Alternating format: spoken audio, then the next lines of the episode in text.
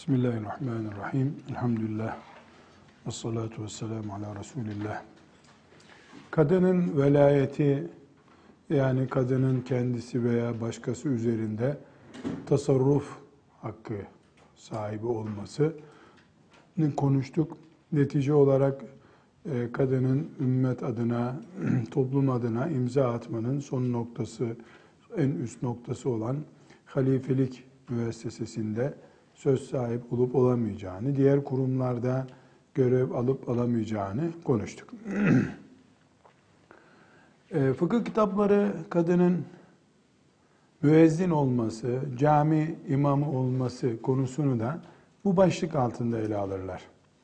Çünkü müezzinlik de cami imamlığı da nihayetinde bir velayettir.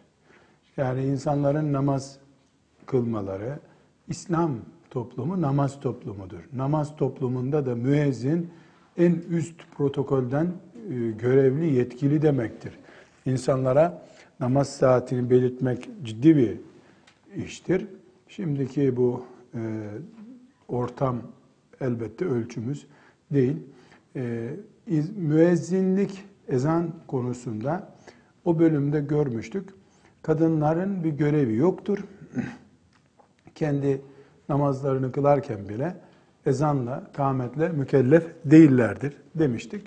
İmamete gelince kadınların erkeklere imam olması mümkün değil.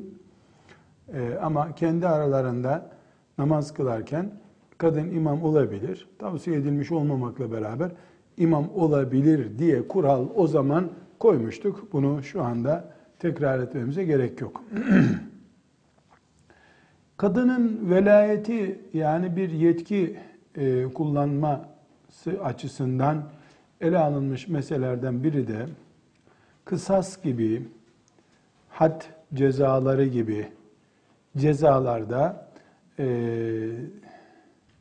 kadının şehadetinin yani olayın tanığı olup mahkemeyi e, yönlendirecek tek kaynak olmasının durumu nedir? Şimdi mahkemelerde mevcut hukuk sisteminde de ceza mahkemeleri vardır. Bir de e, sulh asliye dedikleri mahkemeler vardır. Sadece benzetişme bakımından anlatıyorum. Örneklik olarak değil. E, şeriatımızda da bir ceza mahkemesi denebilecek had uygulamaları. Mesela hırsızın kolunun kesilmesi e, ve benzeri cezaların verildiği ağır mahkemeler vardır. Bu mahkemelerde kadınlar e, tek söz sahibi, işte kadın diyor ki tamam bu cinayeti böyle gördüm ben diyor. Bu tür e, mahkemelerde şahitlik e, yapabilirler mi? Hayır, yapamazlar. Neden? İlk dört kuralı hatırlayınız. Ne demiştik ilk dört kuralda? Kadın sokağa çekilmemeli. Kadın sonra anneliğini etkileyecek, duygusallığını etkileyecek bir mahkeme de söz konusu olsa o mahkemeye gitmemeli kadın. Kadının yeri e, mahkeme salonları, adliye koridorları değildir. Adliye koridorlarında erkekler aktif görev almalıdırlar. Bu kadınları e, hor görme, yetersiz görme olarak yorumlanabilir mi? İsteyen istediği gibi yorumlayabilir. Yani fukahanın herhangi bir e, bölümünün iştihadı değil bu. Fıkhın genel e, anladığı, Kur'an'dan ve hadisten anladığı ki bunun ciddi kaynakları, dayanakları da var böyle gelişi güzel. Ya yapmasınlar, uygun değil dedikleri bir şey değil. Canla ilgili cezaların konuşulduğu bir mahkemede kadının şehadeti olmasın diyor şeriat. Bu bir. Kadınların e, malla ilgili işte sulh davalarında e, şahitlik etmeleri ve benzeri konumda bulmaları caiz midir? Erkeklerle beraber onların orada bulunması caizdir. Mal konusunda gerek kendi ile ilgili ve gerekse diğer konularda erkeklerin yanında gidip şahitlik vazifesini yapabilirler. Burada bir başka başlık kadınların kendilerine ait, kadın dünyasına ait konular adliyeye taşındığında kadın ne durumdadır? Yüzde yüz kadın tektir o zaman. Yani bir ebe ile mahkemelik konusu var mesela. Kadın ebeyi mahkemeye vermiş. Ee, bir kadın bu konuda tek tanıktır. Hiçbir sıkıntısı yok. Çünkü ebe ve doğuran kadın arasındaki bir tartışmanın kadınlar arasında e, adaletli bir şekilde çözülmesi daha makuldür. Bu konunun bir kadının şahitliğine, iki kadının şahitliğine havale edilmesi makul olandır demiştir şeriatımız. e, hızlı geçmemiz gereken başlıklardan bir tanesi de müftülük meselesidir. E, kadınlardan e, müfti, müfti başka, müftü başka. Müfti Arapça orijinalidir bunun. Efta yüfti, iftaen muftin. Müfti. Bir kadın müfti yani müftiye hanım olabilir mi? Olabilir. Çünkü fukahamız e, kadınların e, fıkıhla ilgilenmelerine bir mani görmedikleri gibi müftülük makamını da e, zükûret şartı yani erkek olma şartı ile şartlandırmamışlardır. Burada mecburen bir açılım yapmam gerekiyor. Şimdi hanım kızlar müftilik makamı dedik. Sizin hemen adın aklınıza her il ve ilçede bulunan bir Diyanet İşleri Başkanlığı'na bağlı müftülükler gelmiştir. Evet bu kelime o kelimedir ama bu makam o makam değildir. Çünkü neden? Ee, Türkiye Cumhuriyeti'nde e, fetva ile iş yapmak yoktur zaten. Müftülük konumu e, din hizmeti yürütenlerin bürokratik hizmetlerinin yapıldığı yer anlamınadır. Yani kelimenin aslı fetva ile ilgili ama fetva merkezi değildir. Ee, Müslümanlar e, yani gidip fetvalarına danışıyorlar. İlim adamı bir müftü orada oturuyorsa ondan e, görüş alıyorlar vesaire ayrı bir konu ama fetva e, dışarıdan biri olarak söylüyorum tabi arkadaşlarım olarak oturup kalktığım müftülerden de e, bilerek söylüyorum. Müftünün yüz işi arasında ondur veya değildir. Yani müftünün meşguliyeti arasında oturup fetva-i hindiyeden kaç fetva araştırması gerekiyordur? Arkadaşlarıma soruyorum o işte meşgul olanlara. Yani bana göre çok gülünç cevaplar veriyorlar. Yani ne açıdan gülünç? Yani senin 30 günlük bir mesainde fetvaya ayırdığın bölüm ne kadardır soruma 15'idir, yarısıdır filan diyemiyorlar. Yani ayda bir, o da klasik şeyler işte, şu orucu bozar mı, bu bozar mı? Şimdi telefonda çıktı, mail adresiyle de veriliyor zaten. Dolayısıyla bugünkü müftülük e, bürokrasi kadrosuyla bu sözünü ettiğimiz müfti aynı değil. Peki bunu niye konuştuk? Biz kadın fıkı okulundayız. Ee, yarın inşallah sizden bir taneniz veya pek çok taneniz veya hepiniz inşallah ee, yarın iyice şeriatı öğrenip e, fetva vermeye başlasanız e, sizin fetvanızla amel edilebilir mi? Bir erkek olarak mesela ben açıp e, hoca hanım bu konuda şu caiz midir dediğimde caizdir dese amel edebilir miyim? Yani bu sorunun cevabı şudur. Erkek bir fıkıh alimini aradığımda hangi hissiyatla olur veya olmaz diyorsam e kadın için de aynısı. Yani sadece kadın olmuş olması ümmetin ilim dünyasında söz sahibi olmasına engel değil. Ama uyduruk bir diploman var elinde. 7-8 tane de e, bilgisayardan kes yapıştır bir şeyler öğrenmişsin. E, onları anlatmak müftilik değil herhalde. Müftiliğin şartları neyse artık, neyle müftilik elde ediliyorsa onu elde eden için e, söz konusu bir haktır bu. Müfti olma hakkı. Bir başka e, başlık kadın velayet hakkı itibariyle siyaset e, branşını seçebilir mi? Biraz önce e, bir önceki derste hilafet ve benzeri görevleri düşünmüştük ama kadın genel anlamda siyasetle meşgul olabilir mi sorumuza cevap vermeden yine açacağım konuyu. E, demokrasinin çarkı içerisinde çarkın bir dişi olarak siyaset başka bir şey. İslam toplumunun e, cihat mantıklı siyasetinde görev almak başka bir şey. Bunu kadının siyaseti konusunda görüşmüştük.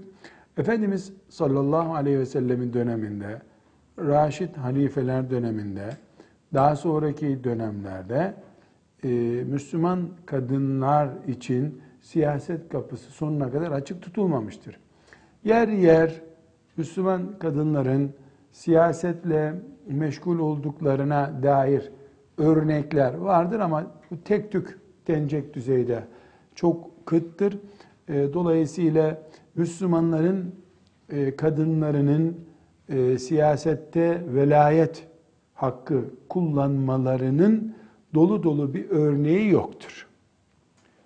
Bu kapı Müslüman kadınlara kapalı değilse de sonuna kadar açık değildir. Kadınların ilk dört maddede saydığımız yoğun görevlerinden dolayı. Bir başka e, başlık kadının iş dünyasına atılması. Bunu müstakil olarak da işlemiştik. Kadının çalışması diye bir başlık açmıştık. E, yeniden o konuya girmeyelim. Kadının vekalet alması, vekalet vermesi yani avukatlık e, düzeyinde de olabilir. Bireysel bir konuda da vekalet olabilir. Ne vekalet vermesinde yani sen benim vekilim ol diye birisini görevlendirmesinde ne de başkasının vekaletinde vekaletini almasında hiçbir sakınca yoktur. Kadın vekalet verebilir de vekalet alabilir de.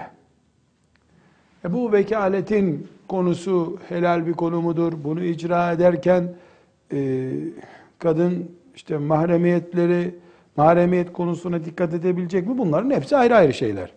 Ama ölçü olarak kadının e, vekalet almasında veya vekalet vermesinde fıkıh açısından bir sakınca yoktur. Şimdi kadının velayeti konusunda bu verdiğimiz örnekler e, pratikte çok yaygın e, karşımıza çıkabilecek olayların örnekleri değil. Ama asıl e, bir Müslüman kadın olarak karşımıza çıkabilecek örnek kadının kendi evlilik kararını verip kendi nikahına imza atmasıdır. Kadının velayeti, imza atma yetkisi en çok burada devreye girer. Sizin anlayacağınız dille bunu söyleyebilir. Kadın babasından habersiz ya da kız diyelim, babasından habersiz gidip nikah yapabilir mi? Tabi e, yani şeriata uygun nikahtan söz ediyorum. Cevap, yani kadının 21 yaşında bir kız, çocuksa zaten çocuğun imzası muteber değil, o ayrı bir konu. 21 yaşında bir kız, 23 yaşında bir kız e, gidiyor, işte Ahmet'le anlaşıyor, evlenelim mi diyor, evleniyor. Çok güzel, helal, yol yordamında bir sıkıntı yok. E, buyur, şahitlerin huzurunda nikahlanalım diyor. E, bu babası var kabul ediyoruz bunu. Veli olarak babası var. E, bu nikah babasının izni olmadan yapılıyor. Babasının orada olmasını şart koşmuyoruz. Babasının izni olmadan yapılıyor. Böyle bir nikah caiz midir? Kadın kendisini evlendirebilir mi diye bir başlık da koyabiliriz. Kadın babasından izinsiz nikah kıyabilir mi diye bir başlıkta da kullanabilirsiniz bunu. Şimdi bunun ahlakı boyutuna aslında aslında girmememiz lazım. Yani Müslüman bir kadıncağız, kızcağız e, daha sonra geri dönüşü olmayacak. Hiçbir şekilde geri dönülmesi mümkün olmayacak e, e, bir evlilik ki ortada bir bekaret, evlilik, nikah akdi var. Erkek boşadım seni demedikçe boşanması mümkün değil. Ölümcül bir karar bu. Geri dönüşü yok. Geri dönsen bile ilk gittiğin gibi dönmeyeceksin. Böyle bir durumda babayı çiğner mi? Anneyi çiğner mi? Müslüman bir kadın. E, elbette e, yani burada hiç tereddüt etmeden hemen verilecek cevap yok canım. Müslüman birisi babasını çiğnemez. Annesini çiğnemez olur. Fakat burada bizim toplumu da düşünmemiz gerekiyor. Evet Müslüman kızın annesini babasını çiğnememesi gerekiyor. Evlilik kararı verirken, evlilik uygulaması yaparken ama baba zalim biri de olabilir. Müslüman tamam ama zulmediyordur, engelliyordur. Olağanüstü bir durum vardır. Ee, eğer bu durumda velayet hakkı yani evlendirme hakkı e, kesinlikle babadadır dersek kızcağızın nikahı caiz olmayacak.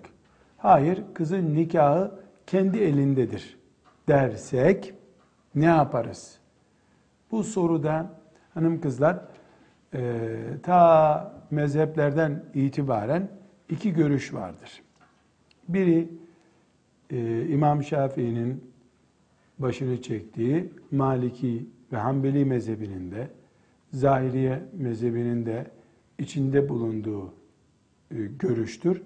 Bu görüşe göre yani cumhuru ulemaya göre bu cumhur kelimesini e, yoğun bir şekilde kullanıyoruz görüyorsunuz. Yani yoğunluk taraf demek. Çok böyle yüzde 51 demek değil.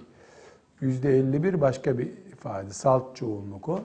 Yani mesela 100 fakih varsa 90'ının toplandığı görüş belki cumhurun görüşü ya da en azından yüzde 75'inin e, toplandığı görüşe cumhurun görüşü diyoruz.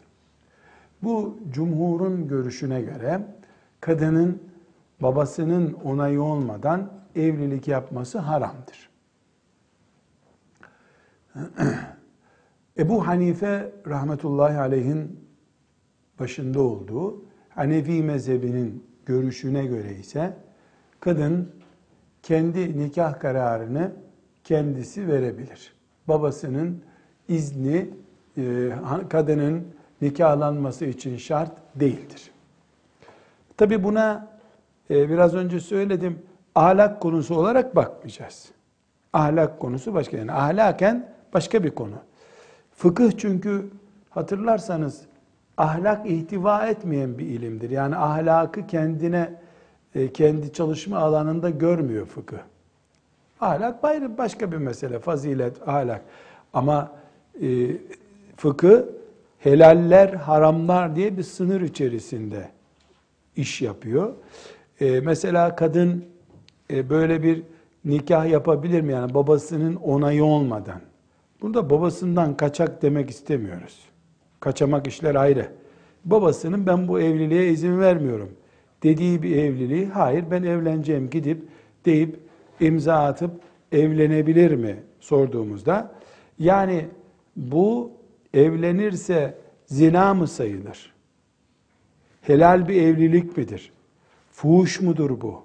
Yoksa sünnete uygun bir şey midir? Bunu sormuş oluyoruz biz. Şimdi eğer cumhurun görüşünü alırsak e, babanın onayı olmadan ya da velinin baba olmayabilir onun yerine başka bir veli vardır.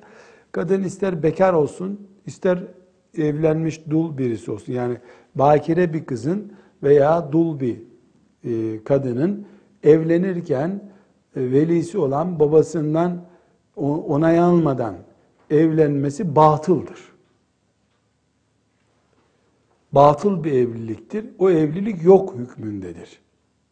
Ama zinadır demiyoruz. Niye zinadır demiyoruz? Çünkü fukaha e, ittifak edilmeyen konularda e, böyle zina gibi suç isnadında bulunmazlar. Ama bu evlilik fasittir, batıldır derler. Yok böyle bir evlilik derler. Cumhurun karşı tarafında duran Ebu Hanife rahmetullahi aleyhin e, görüşüne göre ise bu evlilik sahihtir. Caiz bir evliliktir. Babası izin vermiyor olabilir. Babasının izin vermemesi ve buna rağmen e, bir kızın gidip evlenmesi e, bu akkul valideyn dediğimiz anaya babaya hakaret, isyan suçundan dolayı yedi büyük günahtan bir tanesidir. Ayrı bir konu. Yedi büyük günahtan biri olmak ayrı bir şey. Bu nikahın batıl veya sahih olması ayrı bir şey. Dikkat ederseniz burada kaçarak evlenen kızların durumunu görüşüyoruz şu anda. Kaçarak evlenmek ne demek? Babanın olmaz dediği bir evliliğe, ben nikahlıyorum seni e, demediği bir evliliğe e, kendi kararıyla şahitler huzurunda. Zaten şahit falan yoksa o zina onu konuşmuyoruz biz. Normal düğünlü alaylı evliliği konuşuyoruz. Baba izni yoksa bu resmen e, zina mıdır? Batıl bir evlilik midir? Değil midir? Onu konuşuyoruz. Kaçarak evlenmeler, yani kızın kaçarak evlenmesi, e, cumhur ulemaya göre e, batıl bir nikahtır. Yani fasittir. E, zina değilse bile e, yani evlilik caiz bir evlilik değildir. Aslında zinadır da Ebu Hanife'yi ezmemek için öyle zinadır demiyorlar. Demeyeni de var belki de yani diyeni de vardır da.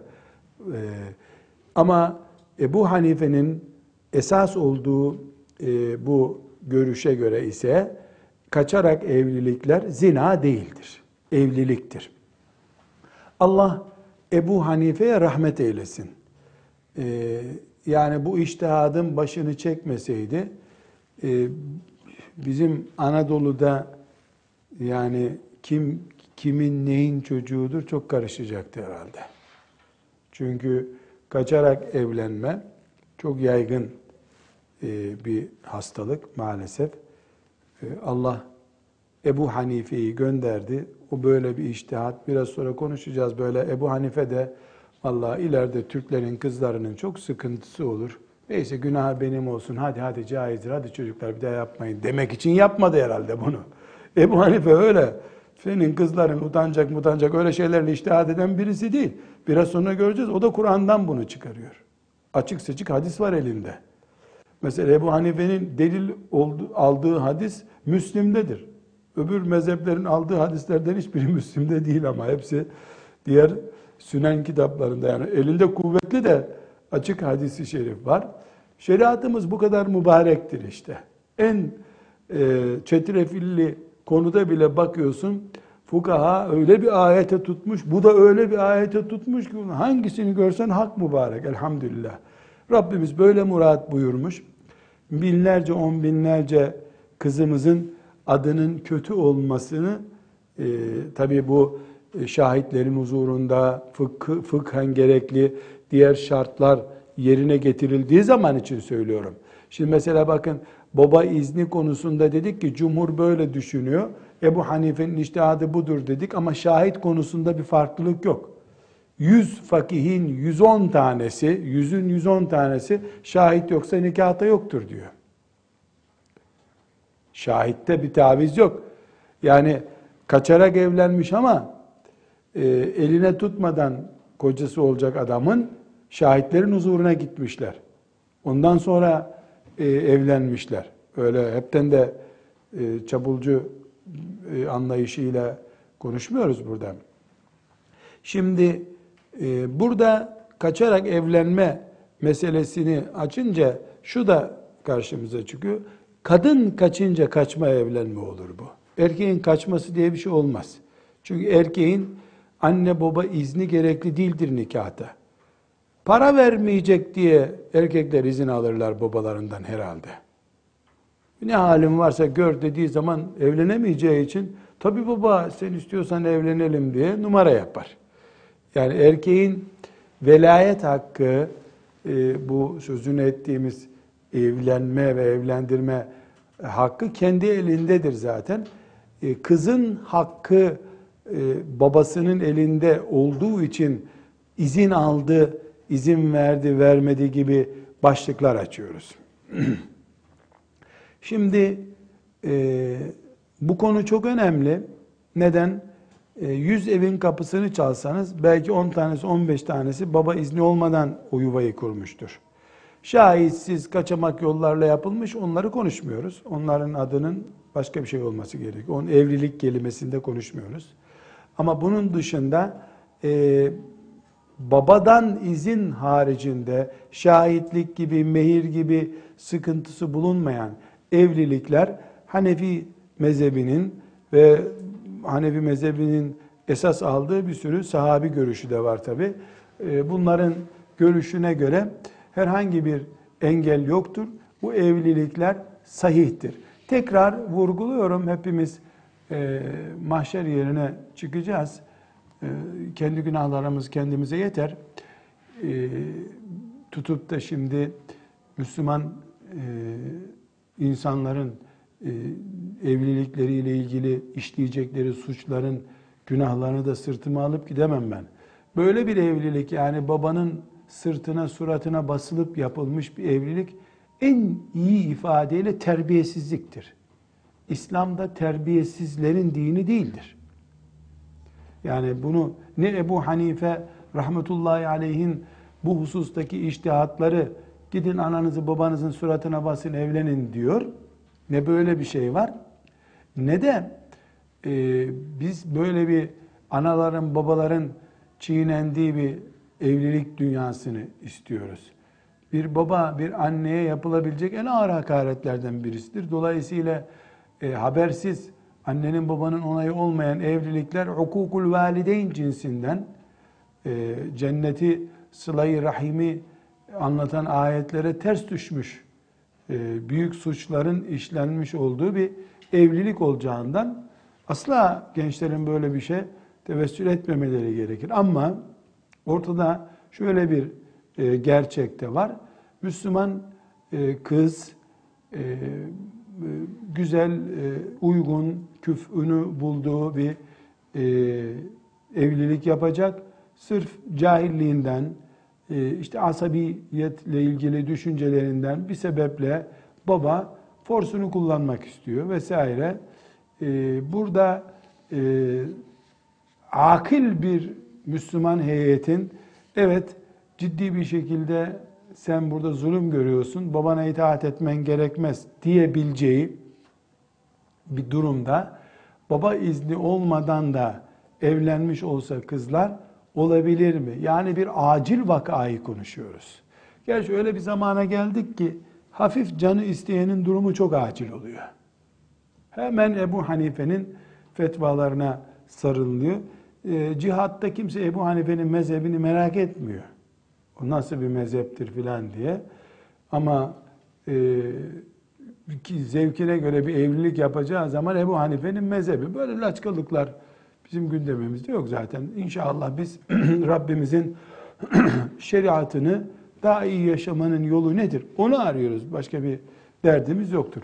Hulasa-i kelam hanım kızlar e, baba izni yani kızın kendi imzası ile evlenebilme veya evlenememe durumu konusunda iki büyük görüş vardır. Bir cumhurun görüşü vardır. Hepimiz ona uymalıyız. Hanefiyiz ama cumhurun görüşüne uymalıyız. Eline kalem alan ben evleniyorum diye bekaretini teslim edeceği bir imza atmamalıdır. Olağanüstü bir durum söz konusu olur, acil bir e, vaka gibi bir şey karşımıza çıkabilir mi? Çıkabilir. Çıkarsa Ebu Hanife'nin mezhebi hak mıdır? Haktır. İttiba edebilir miyiz? Zaten ittiba ediyoruz. Bir sıkıntısı yok. Ama hadis-i şeriflerin açık ifadeleri mesela e, kendi kendine evlenenin yaptığı batıldır nikahı yoktur, zinadır diyen hadis var. Kendi kendine evlenen kadın için yaptığı zinadır anlamında hadis-i şerifler var. Evet Kur'an'da çok açık kadınlar kendileri evlenmesinler diye bir ayet yok ama e, çok ciddi bir şekilde ikazlarda var. E, bu hususta herkes imanına göre hareket etmeli. Herkes e, mahşere gidecek, yani kendi kuyusunu kazacak veyahut da kendi cennetini hazırlayacak. Kadınların velayetiyle ilgili yani imza atmalarıyla ilgili son örneğimiz de budur. Bunu tekrar özetliyorum. Kadın Hanefi mezhebine göre kendi evlilik kararını verir, imzasını atar. Babasının imzası olmasa da nikah batıl değildir. Ama böyle bir şey hele Müslüman bir babayı çiğnemek ahlaksızlıktır. Ahlaksızın nikahından ne hayır gelir onu bilmiyorum. Ve sallallahu ve sellem ala seyyidina Muhammed ve ala alihi ve sahbihi ecma'in. Velhamdülillahi Rabbil alemin.